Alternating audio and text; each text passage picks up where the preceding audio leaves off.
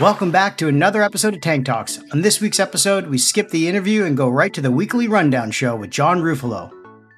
All right, John, it's another year. 2024 is here. We missed you for the last couple of weeks, and a lot of things happened in the tech and venture world.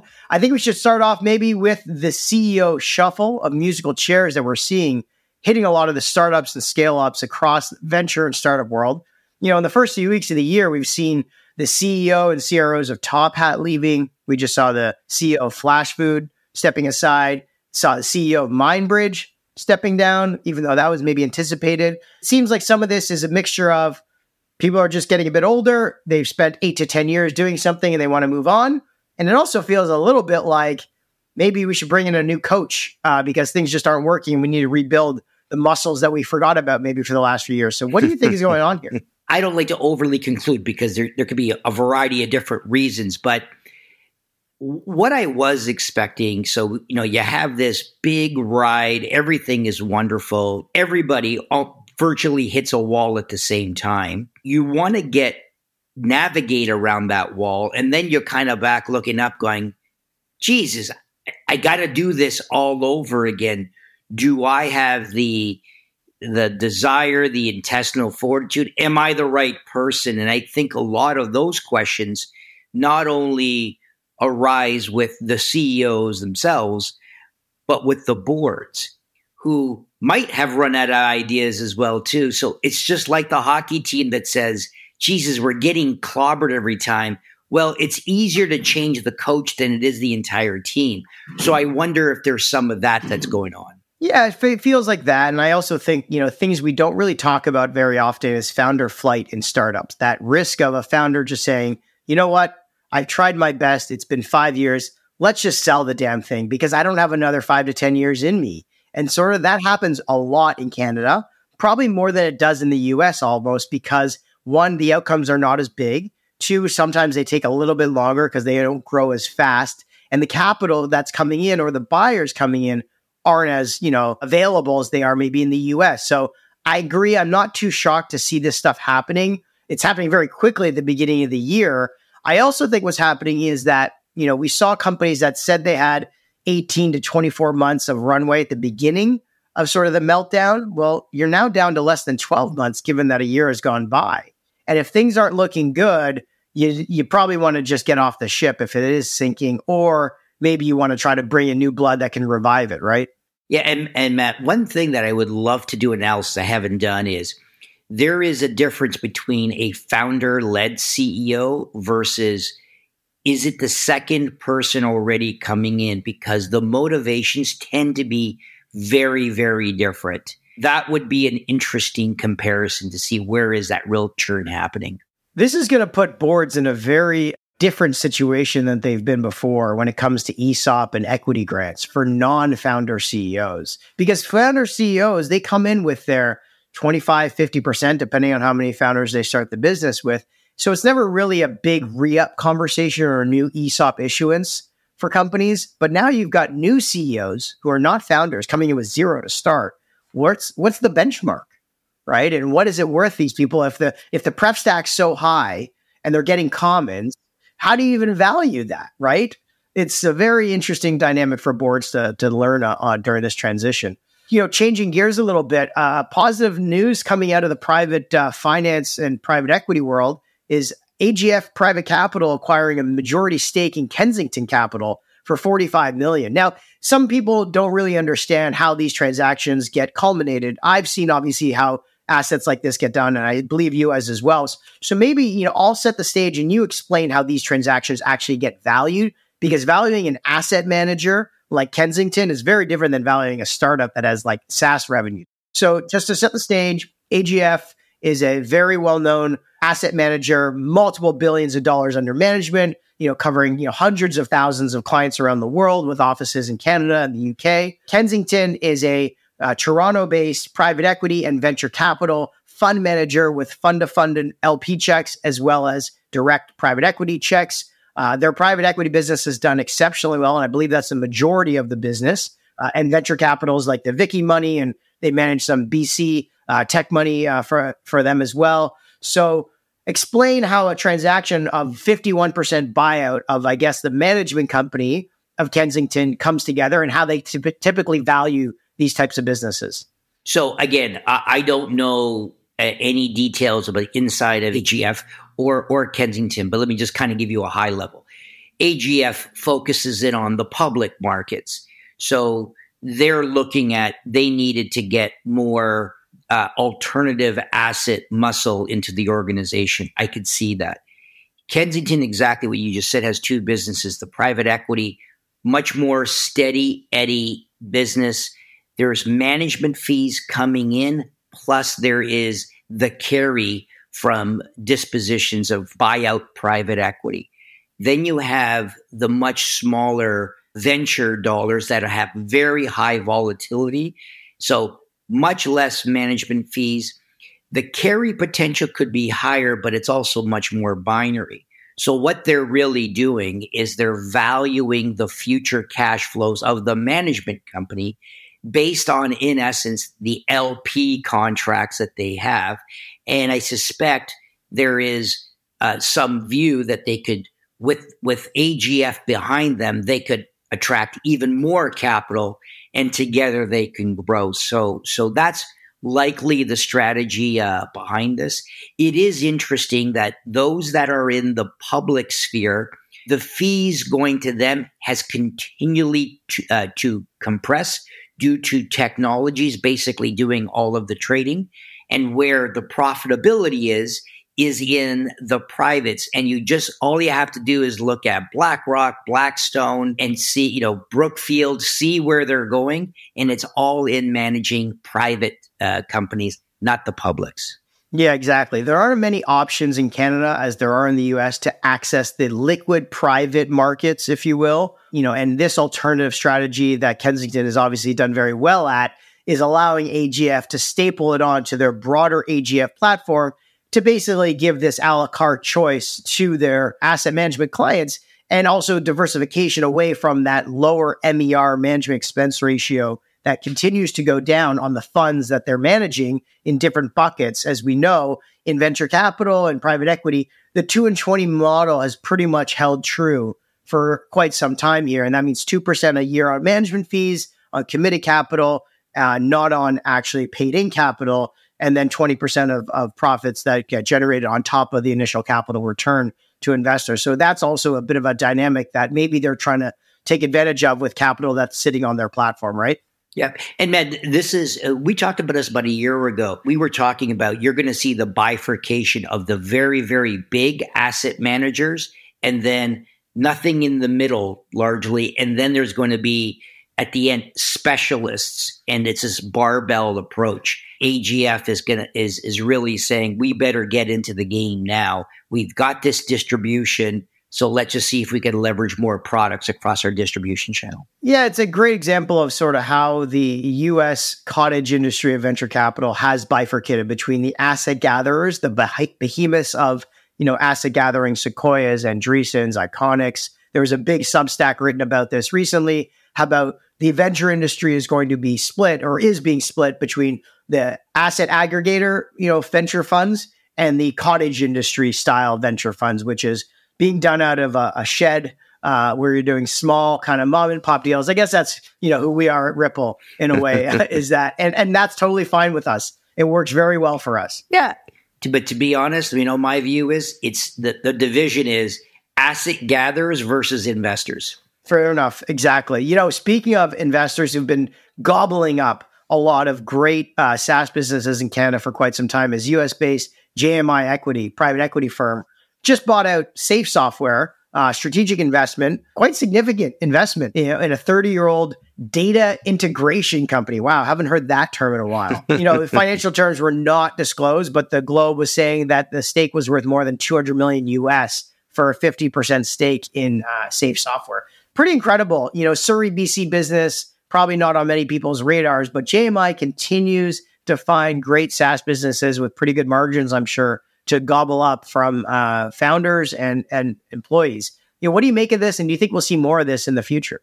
Oh, absolutely. Uh, again, the prediction is you're going to whether you're public companies. We're seeing the, the, the privatization largely from private equity funds. This was interesting in that there was no venture dollars in there. That's that's the interesting part of this particular story. But there's a lot of companies out there where the VCs are either tapped out or the business has somewhat stalled, and there's an opportunity to come in and to invest in the business and help reignite it. So I think 2024, you're going to see a lot of this.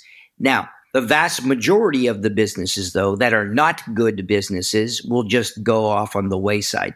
The interesting thing on the safe business was the margins. I can't remember what it was, but 200 employees or something like that on a 70 million US dollar SaaS business, if I remember. Very good productivity and no venture capital. When there's no venture capital in there, you can actually price a reasonable deal and what's reasonable for the founder. So, yep, that's interesting. There's not very many of those in Canada, though. No, they all seem to be coming out of BC. yeah, no, BC's got some, that you know, some nuggets in there. So no, it's a great, great company and good for JMI.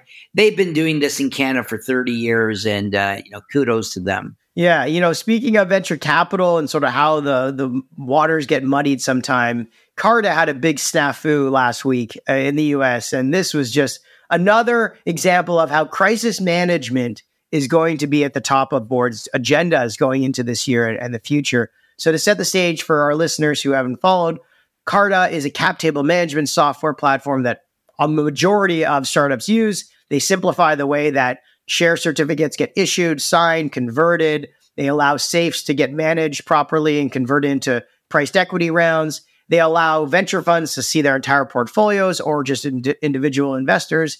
And the goal has always been from co founder Henry Ward's vision to turn this into the NASDAQ of private markets. Um, that was always something that they, they knew they were trying to get to, but they pushed it off for a while. And to be honest, the business was actually quite good.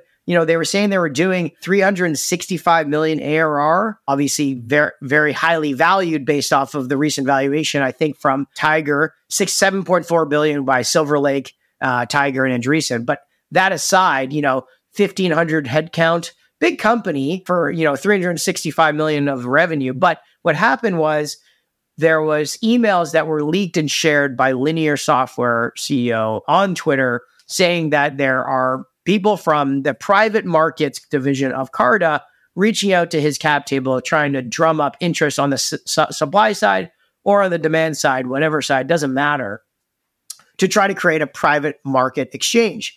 Now, we all know that private markets are very uh, hard to access sometimes. You know, there have been a lot of people that try to do it in secondary markets and brokers around, but they're really hard to get transactions completed. And Carta was always best positioned to win because they had visibility into the cap table. They knew exactly how many shares are outstanding, and they were most likely to get the shares approved because they have to pass ROFR at the board, right A first refusal. So they were trying to get in front of this, and then all of a sudden the CEO says, What the fuck?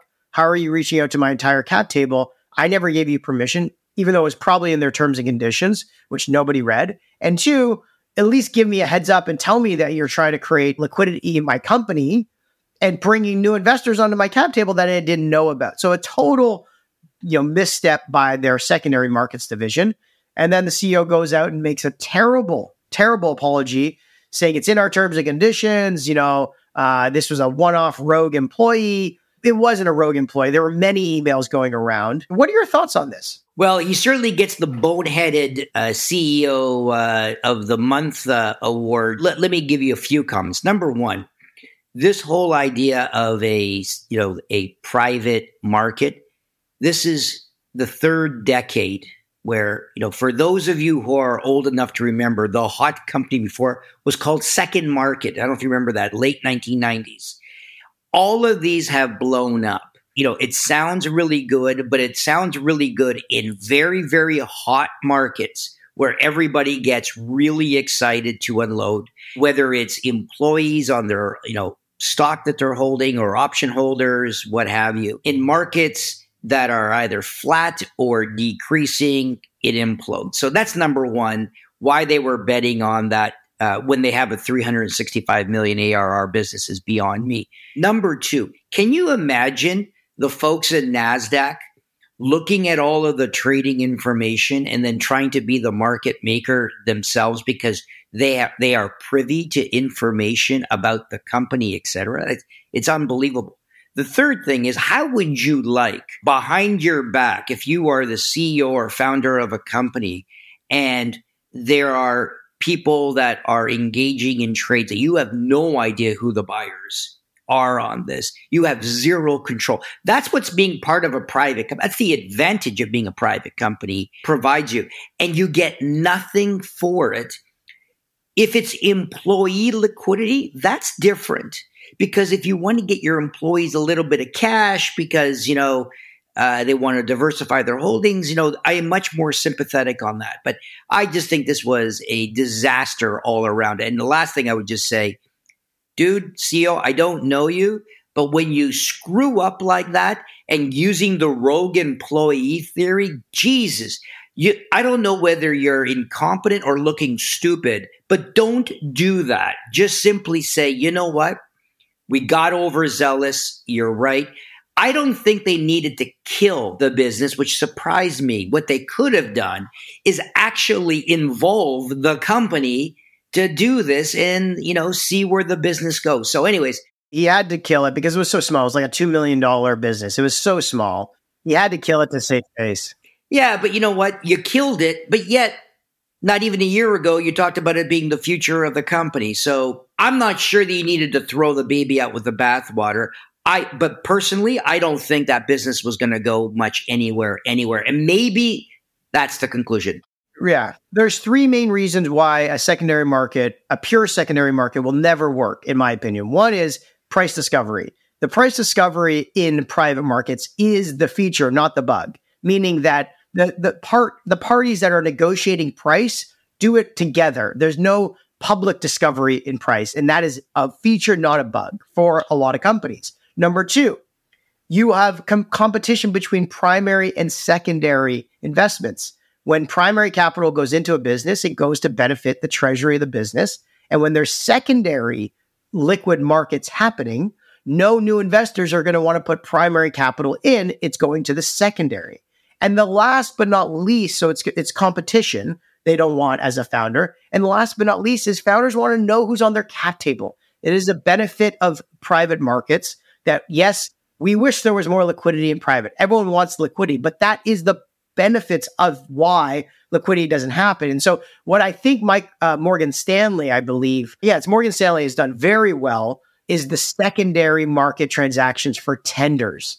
They are the leader in tender offers for private markets, and I think tender is different. But I think that, that, that what you said though, employees needing to get liquidity is something that startups are notoriously bad at. They're getting better. Uh, in recent weeks, we've seen, you know, uh, I think SpaceX does one every quarter. So they're like by far leading the charge. But then we just saw recently that Canva is going to do a billion dollar employee tender offer. That's huge for, for Canva early employees at the last valuation, I believe, of 26 billion. So you've got, you know, private liquidity coming to these obviously best of breed companies yeah, I think the tender market is where secondary private market should play. Yeah, yeah, yeah, yeah. I agree with that. Yeah, totally. So, um, one thing I don't know, you saw the headline. It was it was a pretty big number. So the IMF came out recently and said that AI is going to disrupt forty percent of all jobs. I'm just going to leave that there and say, like IMF, you know, focus on what you focus on. For one thing, I mean, Davos is a joke in my in my humble opinion already. But when you come out and make this splashy headline that nearly 40% of jobs globally could be affected by developments in artificial intelligence for better or for worse. What the fuck does it even mean? Well, you know what my stat is? 100%. Because AI is going to touch every. What does that really mean? Like, does it mean that we're going to have a net reduction in our workforce by 40%? Is that what you're saying? You're absolutely right. You know what? No one cares about Davos, really. So they put that headline in there. I, I, I, when I saw that, I just kind of went, I shrugged my shoulders and went, move on, move oh, on to the next. Please, please, uh, someone just yeah. cancel. Not when Scaramucci's doing a wine, uh, a wine uh, tasting. I don't know if you heard of that. That was the big news. He did a wine tasting event, but then ran out of news. wine. hey, what a moron! quantitative tightening, I guess. I know. Is, is he a quant guy already, or I don't know? Exactly. All right, John. Thanks so much for joining us in the tank today. All right. Take care. Hey everyone, thanks for tuning in to another episode of Tank Talks. We hope you found today's conversation as insightful as we did. If you're enjoying the show, we've got three quick things to ask of you. First, hit that subscribe button on your favorite podcast platform so you never miss an episode, whether that's Apple Podcasts, Spotify, Google Podcast, or YouTube. Next, follow us and stay up to date on upcoming episodes and behind the scenes content on social media with Twitter, LinkedIn, and Instagram. And lastly, share the love. If you found value in today's episode, share with a friend or colleague who'd benefit too. Your support helps us bring in more amazing guests and keeps the Tank Talks engine running. That's it for today. Until next time, keep disrupting and innovating.